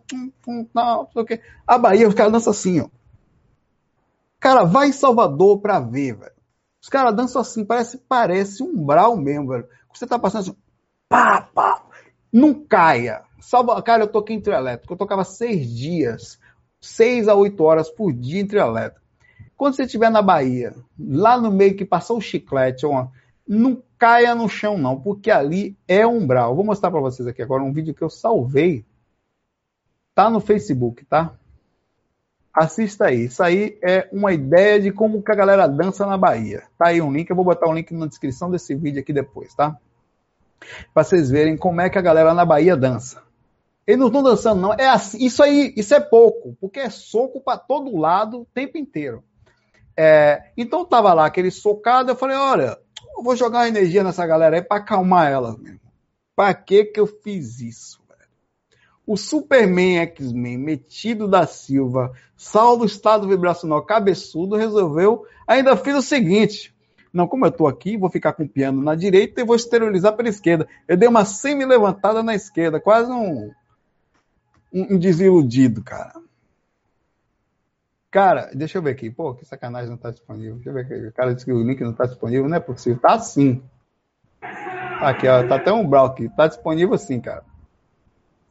Cara, eu fiquei. E na mesma. Cara, assim, quase que imediato. Eu não sou sensível, eu não sou médium, eu não sou um cara que me afala. Com esse estado vibracional, eu conhecia relativamente na época. Eu suei frio na mesma hora, a ponto de sentir ápice de desmaio. Aquele, né, algumas chamadas assim que eu falei, eu tenho que sair daqui. Eu falei para falei Veloso, que era o, o, o que era o, o, o, o, produtor da banda, Veloso, eu posso ir no banheiro, eu tô passando mal aqui. E não, cara, ele me ajudou. Eu fui naquele banheiro descartável, aqueles verdes lá, químico, que você não sabe o que, que aquilo cheira mais a químico ou o que, né? Aí, e lá eu fechei assim, cara, me concentrei, pedi ajuda, pedi ajuda, fui me concentrando, fiz uns quietinho ali no canto e me arrumei, melhorei, assim, uns 10 minutinhos depois eu voltei e fiquei legal, cara. É, eu coloquei o link aí, cara, pra mim tá ok o link aqui, cara. Não sei pra você, depois eu vou baixar esse vídeo e colocar em algum lugar aí pra vocês verem. É, então, é o que eu falo, a pergunta que a pessoa fez aqui para mim é sobre carnaval é o seguinte: eu não tenho nada, absolutamente nada contra as pessoas, por mim podem ir pra onde quiserem. Eu não vou. Já teve amigo meu que falou assim para mim: Saulo, cuspindo no prato que comeu, cara, cuspo mesmo, cara. Cara, aqui, olha, a primeira coisa, se você for para sozinho para lá, você é meio homem, porque você pode tomar soco, você não vai, vai ser roubado, não pode ter que ficar. Se você for com mulher, você se lascou, porque ninguém vai passar a mão na sua mulher, você tem que calar a boca, ainda achar legal. Passe mais aí. É, isso aí, mano. Um brau. Abraça aí, Tonhão. Cara, é assim, cara. E não tem opção, velho. É tanta miséria que eu vi no carnaval da Bahia ali, tocando. E outros carnavais também que eu toquei em absolutamente quase, não vou dizer todos, mas quase todos os, os pré-carnavais, as micaretas, Fortal, Fortal é, você pensar, eu fui, cara. Eu toquei em 2011, eu cheguei a tocar 200, quase 280 vezes. 2000, em, em, 1900, em 1900, 2001, perdão, 2001. Então, assim, eu acho que há, há uma, uma, uma, questão muito forte. Acho que, de certa forma, essa alegria toda é muito importante, mas é uma forma inconsciente do que nós temos buscado, é uma forma inconsciente do que nós somos. Eu tenho uma coisa muito forte para falar aqui também. A gente costuma culpar, olha só, a gente costuma culpar os rádios, dizendo que eles não tocam coisas boas, como se eles fossem culpados. A gente costuma culpar a Globo por passar BBB. Cara, culpados somos nós, velho somos nós que eu, quando eu falo nós, a sociedade como um todo, me incluindo, que damos, não sei se, ah, vai porque não tem outra coisa para assistir, não importa. Se as pessoas gostassem de ouvir bar, era bar que ia tocar na rádio. Se as pessoas gostassem de assistir qualquer outra coisa, era essa coisa que ia, que ia aparecer na TV. Sabe por quê? Porque os comerciais estão querendo vender, cara. Eles não estão preocupados com a programação para segurar as pessoas. Nós gostamos de fofoca, nós gostamos de cachaça, nós gostamos de inconsciência, nós gostamos de putaria, de pornografia, tá? É isso que a gente gosta. É isso que nós fazemos. Nós somos inconscientes, no geral, tá? Tá ali, não sei o que, tal, tomando uma, não sei o que. Cara, é isso que a gente gosta. A gente gosta da putaria. Né? No geral, é assim a gosta da inconsciência, todo mundo é, é moralista pro outro, mas não sei o que é pro lado do seu que a gente está fazendo seu negócio, seu gatinho de luz, fazendo mais fácil ali para pegar o sinal da Sky. Tá, é assim, o processo é todo, nós somos alma cebosa, é a verdade é essa. Então eu acho que assim, nada mais justo do que o umbral ao nosso redor ser a realidade do que nós somos. Aí ali fica, densifica o ambiente, facilita a, a, o acesso a outras dimensões aqui, porque fica mais gelatinoso, Obviamente que, que muita gente sente um peso maior no carnaval. Quem nunca sente, principalmente no final do carnaval, cara. E é muito, não é incomum, se você for, é bem curioso como chove no carnaval, parece que é para limpar. Joga uma água aí nesses miseráveis aí para eu passo longe do carnaval. Quando tem aqui, quando eu, eu, agora não jogo, se eu tivesse que tocar para ganhar feijão de novo, hoje eu tentaria não fazer, tá? Eu tentaria ir, ir morar no Canadá para fazer mas tentaria não fazer, mas na época que eu precisei não tinha outra opção, cara. Eu que, que dava na Bahia era aquilo, eu comecei novinho, quando eu me vi eu tava lá no meio, né? É, e, e eu não vou, não vou jogar, como eu falo, jogar pedra na cruz sobre isso, mas eu ir lá não vou mais não. Já passei. Nada contra. Por mim o cara vai lá se desgraça lá, só não me leve. é, a pessoa falando, a pessoa perguntou de novo aqui para mim isso aqui, ó. Fale sobre, eu falei já, não vou falar de novo, tá? Fale sobre a transição planetária, se você acredita nela. Eu já disse a você que se existir transição planetária, esqueça. Você não vai ver a transição. Ah, mas Chico Xavier é mentira. Não é verdade, cara, é conversa fiada, cara, eu tenho certeza disso. Isso é conversa fiada, é utilizado. Uma mentira contada mil vezes começa a ser meio verdade. Cara, não vai acontecer. Se o máximo vai acontecer é um meteoro cair, sim. Cai o meteoro, explode tudo. Aí uma mudança, mudança drástica não existe nem em mim. Eu quero mudar amanhã, não mudo. Se você quiser emagrecer, amanhã eu não emagreço. Né? Se você calma, amanhã eu sou nervoso, eu não fico. Né? Não tem, não tem nenhuma mudança planetária acontecendo no que diz respeito a amanhã. Vai acontecer, tá? Como eu falei, daqui a mil, dois mil anos, três mil anos, quatro mil anos, aí eu acredito que a gente possa ter uma, uma, relativa mudança aqui no que diz respeito comportamental, da questão consciencial, mas eu não consigo ver, não vejo no astral, não vejo no lugar nenhum, eu vejo a mesma coisa. Não consigo ver absolutamente nenhum tipo de. Pode brigar comigo, pode. Eu, agora estou aberto, Saulo, vou lhe provar aqui agora que existe. Aí vamos, vamos conversar. Agora, sobre o que eu tenho visto, absolutamente. Vejo conversa fiada, vejo gente falando coisas aí para um processo de ilusão, pessoa botando muito ingrediente, complicando uma coisa simples, que é o caminho espiritual. O caminho espiritual é lento, devagarzinho, e uma vida é muito pouco. Tenta só numa vida ser médico, engenheiro e advogado, você não consegue. Só numa, não consegue. Né, eu só sou, e eu só, só fui músico, ó que merda, né? Tecladista de, de banda de pagode e trabalho com TI hoje. Vê que merda. Só em uma. Tentar melhorar na próxima, né? Mas eu digo assim, consigo, eu prefiro ver a coisa simples, cara. Eu, a coisa é simples.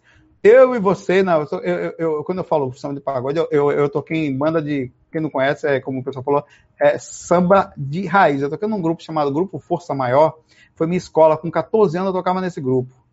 Eu entrei ali, eu não sabia as harmonias que ia para lugar nenhum. Eu socava, era, já tava, Ali eu aprendi a tocar harmonia, aprendi a solar, ali eu aprendi música. As pessoas podem falar o que quiser. Se bota uns caras para tocar o rock que for, que eu acho massa, é difícil. Bota para tocar um samba bem tocado ali de fundo quintal, ele se trava, ele se caga, não toca, harmonicamente. Tem que estudar harmonia para tocar samba, tá? E o cara do cavaco, o cara do violão, quando tiver um sete cordas ali, não é para qualquer um. Mas vamos lá. Vou mais algumas perguntas aqui para a gente finalizar, que vocês têm que dormir, eu tenho que também. Todo mundo tem que ir para hoje também. A Bianca Carpesani pergunta, amiga nova minha também, tá? Conversa de ver também. Cansaço mental versus projeção astral, tá? É, bom, é, é, você tem é muito parecido com a pergunta do, do, do, do Leandro que fez aqui acima, quando ele disse sobre o cansaço físico, ele apaga de vez. Você tem que ter um limite para o seu corpo, que é um corpo físico, espiritual mais denso. Então, se você está com um cansaço mental muito grande, tem dias que você chega muito. Já aconteceu comigo, mas tomei bronca ainda assim, tá? Eu cheguei muito cansado, estava fazendo faculdade na época, resolvi daí apagar. Eu contei isso no, no curso aí. Já contei várias vezes. Então, eu quando eu me deitei de barriga para baixo, fui puxado pelo, pelo mentor, onde ele falou: se pode acordar porque dorme. Falou para mim assim, eu não vi, estava invisível, tá? Puxou, puxou de vez por aqui, tal. Aí, claro, que eu tinha uma condição, mesmo com cansaço mental muito grande, físico. O que é o cansaço mental? Vamos lá. É o cansaço cerebral, porque o corpo, o cérebro tem um limite. Mas esse limite não está aplicado ao corpo astral. A não ser, Bianca, que você esteja ligando o estado emocional ao cansaço mental. Você está cansado emocionalmente, esgotou-se por causa das emoções, e aí atinge as suas energias. Porque você usar muito o teu cérebro durante o dia, um programador, uma pessoa que faça cálculo, qualquer coisa parecida, é, não é problema algum.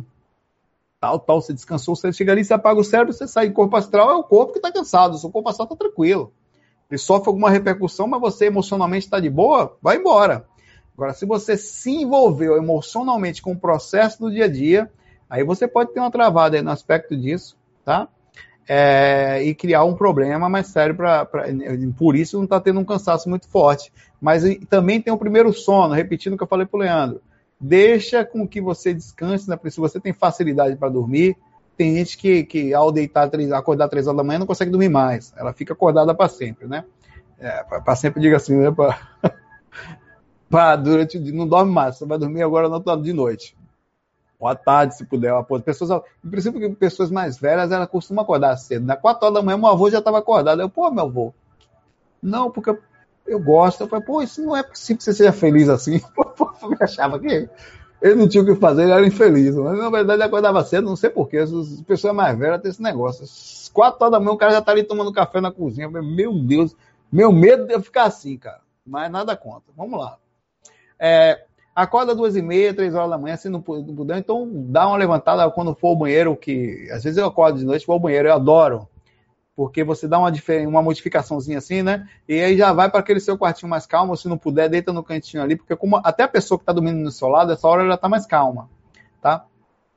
É, eu tenho feito algumas técnicas, depois eu, vou, eu não vou falar agora, porque vocês vão começar a fazer. Estou em experimentação sobre para clarividência que tem funcionado muito bem. Depois eu vou fazer, quem sabe no futuro, né? Só mais uma pergunta, mais algumas duas aqui, porque minha esposa está dizendo que está tá sem migo. Vai, vai, vai. Por que não está indo? Vou mandar aí duas vezes essa pergunta aqui, porque não está indo. Elias da Silva Pereira. Saulo, se puder me responder a pergunta que sempre tive. Quando estamos com a sensibilidade alta e o espírito nos acessa, se não conseguimos nos desvincular, ele pode nos causar um desencarne? Muito dificilmente, a não ser que você já venha com um processo de subjugação, de desequilíbrio há muito tempo, e um processo de fragilidade energética, onde você vai tendo desequilíbrio mental, desequilíbrio emocional, o aspecto da sede, né, vários tipos de desânimo, depressão e, enfim, fragilização das energias, e automaticamente os órgãos começam a ficar mais fracos e você adoece mais facilmente.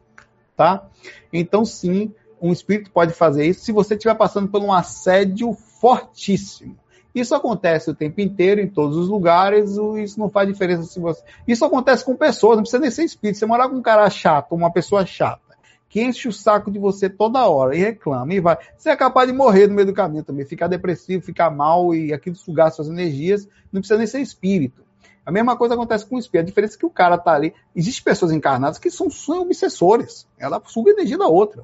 De fato, ela faz isso. Ela, ela, a função dessa pessoa é, é, é encher o saco é, da, da, outra ali. Ela, ela tem uma necessidade da outra, inclusive. Se for ver, ela tem. Vem pra cá.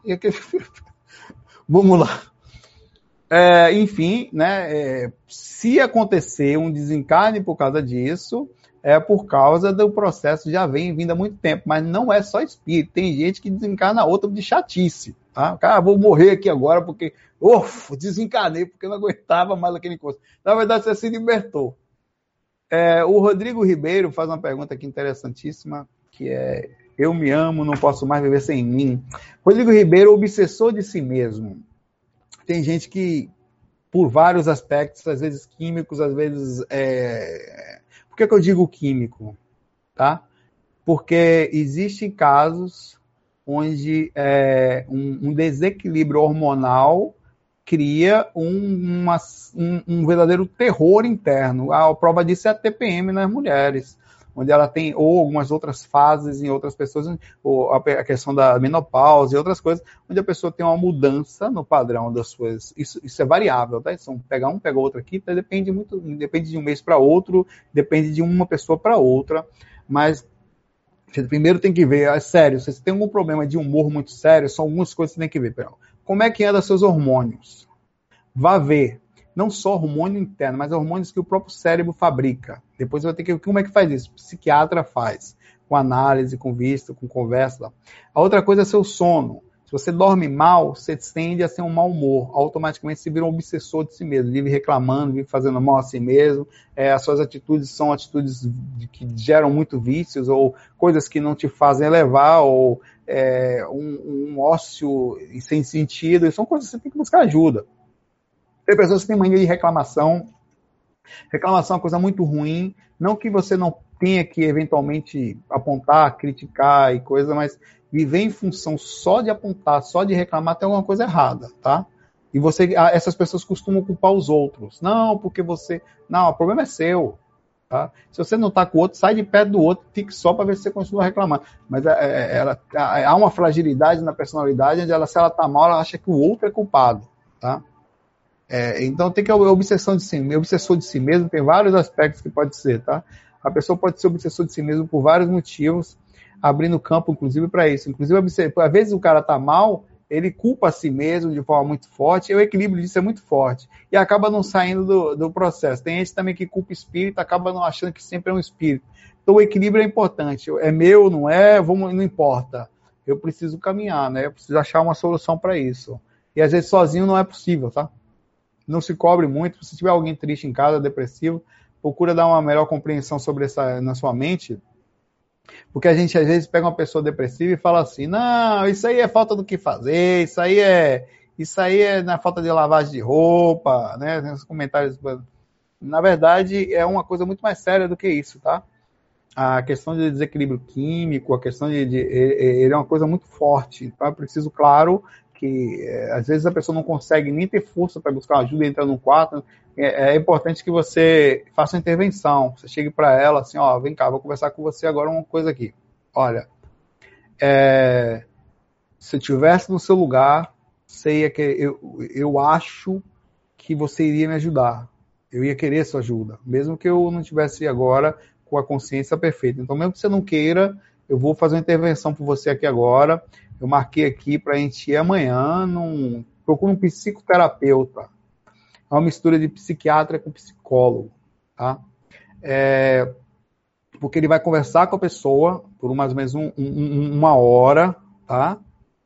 E ali ele vai, é, é, vai continuar. Porque essa, esses caras são muito caros. A consulta de um cara desse custa em média 250, 350, 500 reais. É muito caro, tá?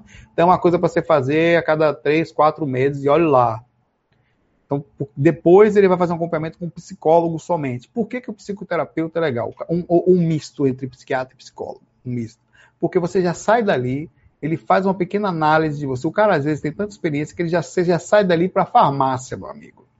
Para ali fazer um acompanhamento para se acalmar um pouco. Porque não é só pegar uma coisa que acalma, é pegar uma coisa que você vai mais a fundo do que isso. Os caras entendem do negócio. Aí você vai depois procurar um psicólogo para fazer um acompanhamento mais profundo, né, sobre isso. Aí, aí vai custar mais barato, sabe? Vai custar tipo 60, 70, 100 reais a hora, é mais tranquilo. Dá para fazer uma vez a cada 15 dias, a cada semana, quem não puder dar um jeito aqui e tal. Busca ajuda no ali, tem vários é, lugares que ajudam. Sei que a questão financeira é um problema na vida da gente, é, e você consegue ter ajuda ali. É, mas é importante fazer intervenção. É, é que nem um espírito está no mundo espiritual desequilibrado, mal pra caramba. O mentor chega uma hora que ele faz a intervenção. Vem cá, animal, você vai encarnar. Bota na porra de um corpo qualquer e empurra miserável. Aí chega aqui, esse miserável fica reclamando da vida, fica mal, quero morrer, quer desencarnar. Assim. Aí o que acontece? O, o, o mentor já tirou ele dali para botar ele no rivotril do corpo. O corpo é o rivotril, né? Meteu ele dentro do corpo para dar uma acalmada no miserável. Aí o cara vem para cá e ainda tá agoniado. Então a melhor coisa é quando você não faz a intervenção, cara. Tá mal, intervenção, sabe? Você tem que assumir esse papel de mentor, equilibrado, sem, olha, vem cá, velho. Se eu tivesse no seu lugar, nesse momento você não tem consciência. Então é o seguinte, vá botar uma roupa aí que a gente vai ali agora. É assim que é. Vamos eu e você ali agora. Vai lá, senta, paga a consulta pro filho da mãe, que às vezes o cara tá, tá dentro do quarto, tá lascado, né? É leva ele para lá, um dia depois retorna esse dinheiro, não se preocupe. E, e, marca, procura informações com alguém, esse é o caminho, tá? É o caminho para você sair do buraco, tá? Sozinho às vezes não é possível. Esse negócio, para com esse negócio de ficar buscando só, não que não funcione, não que não funcione. Para com esse negócio, não, eu vou tomar aqui um floral, vou tomar um passe, vou ali cuidar com as Não, velho. Você tem uma porra de um corpo físico que precisa de cuidado, que é espiritual também, que às vezes está com problemas de, de, desequilíbrio hormonal, químico, que causa repercussão, que precisa de cuidados, e já está no corpo para poder ter um ribotril, uma calma, uma calma um pouquinho emocional. Se for o caso, acalma um pouquinho depois também do lado de lá, tá? Então, isso é muito importante, essa compreensão sobre isso. Tá? Então, o obsessor de si mesmo talvez esteja precisando um amparador de si mesmo alguém que faça intervenção por você também. Ah, eu vou parar por aqui. Tem mais uma pergunta aqui, bem radical. Vou perguntar, tô nem aí. Oh, peraí que eu vou colar aí. E, cara.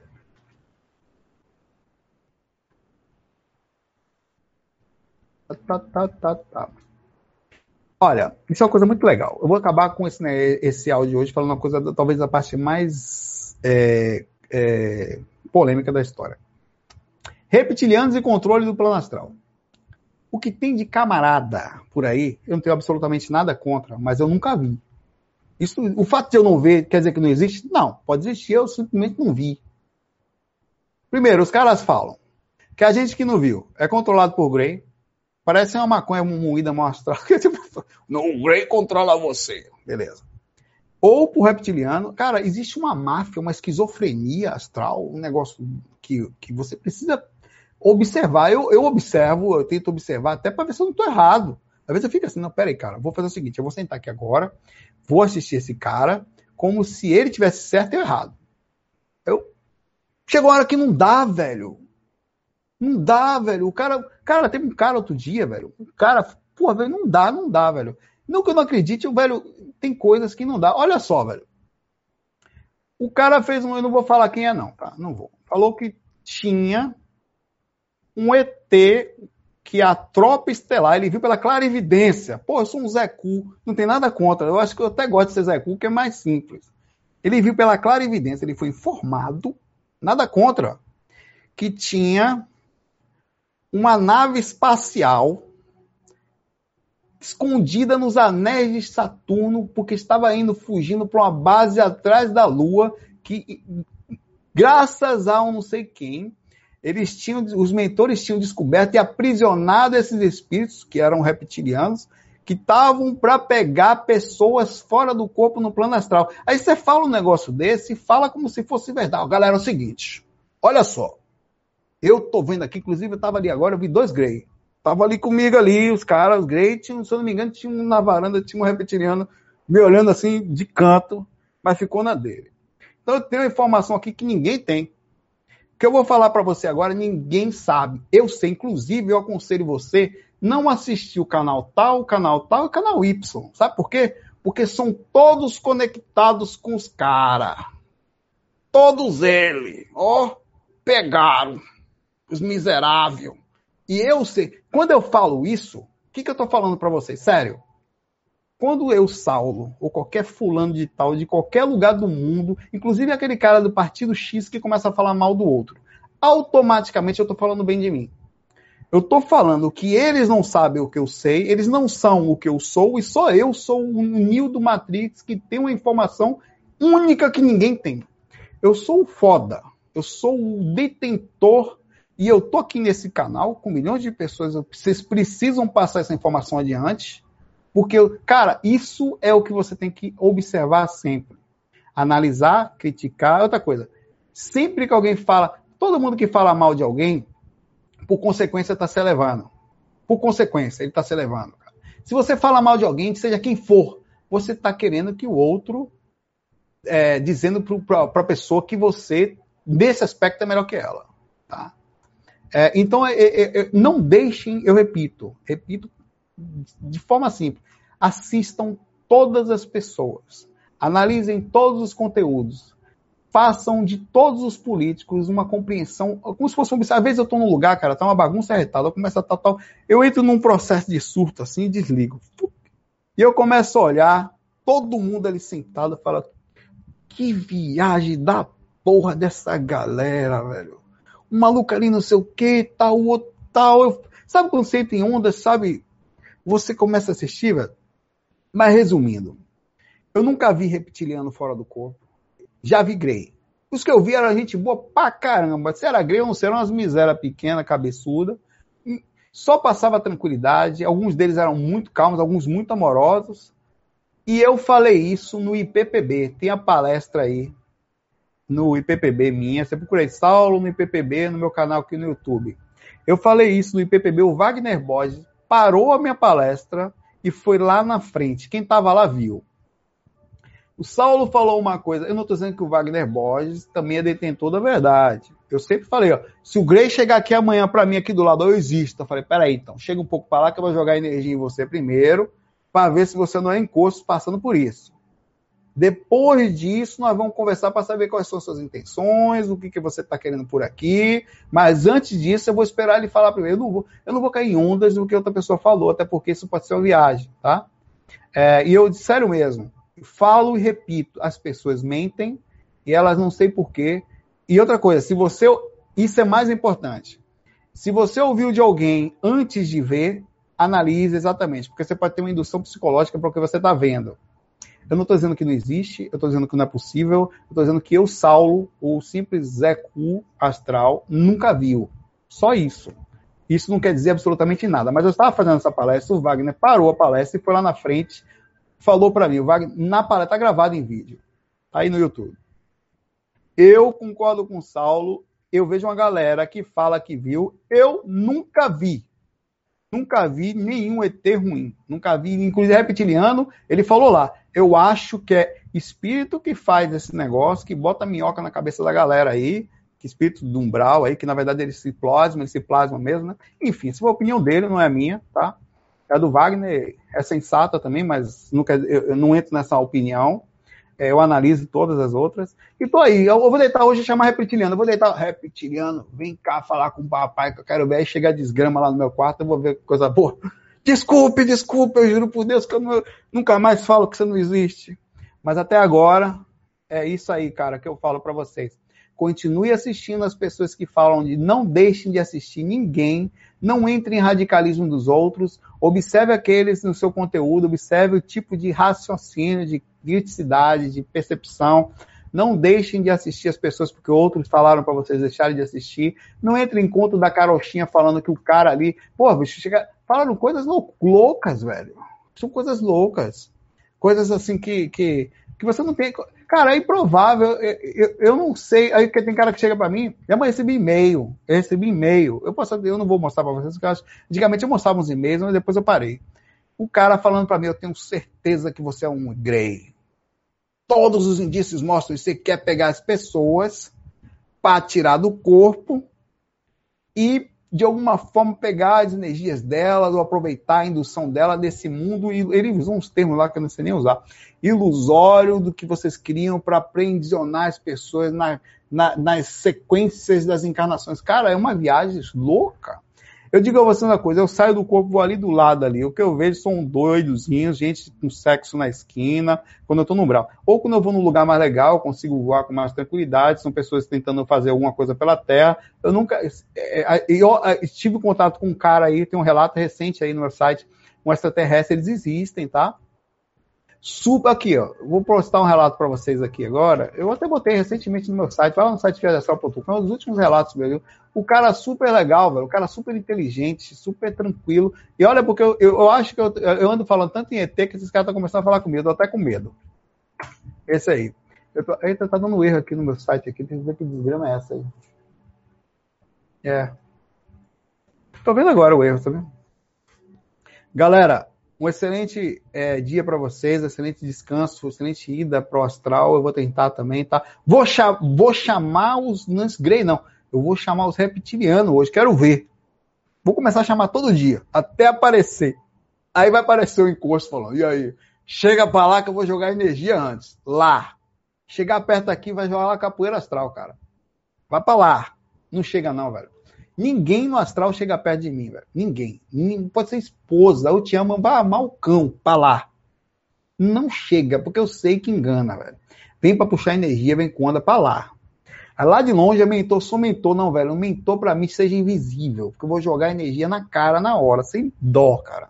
Porque eu tenho que a maioria das galera que, que ilude mesmo, que, que muda de aparência para puxar sua energia. Mas, como eu repito, para finalizar isso aqui, não quer dizer que eu não acredito. Eu estou disponível aqui, eu só nunca vi. São 25 anos de experiências, que não quer ser absolutamente nada, zero, tá?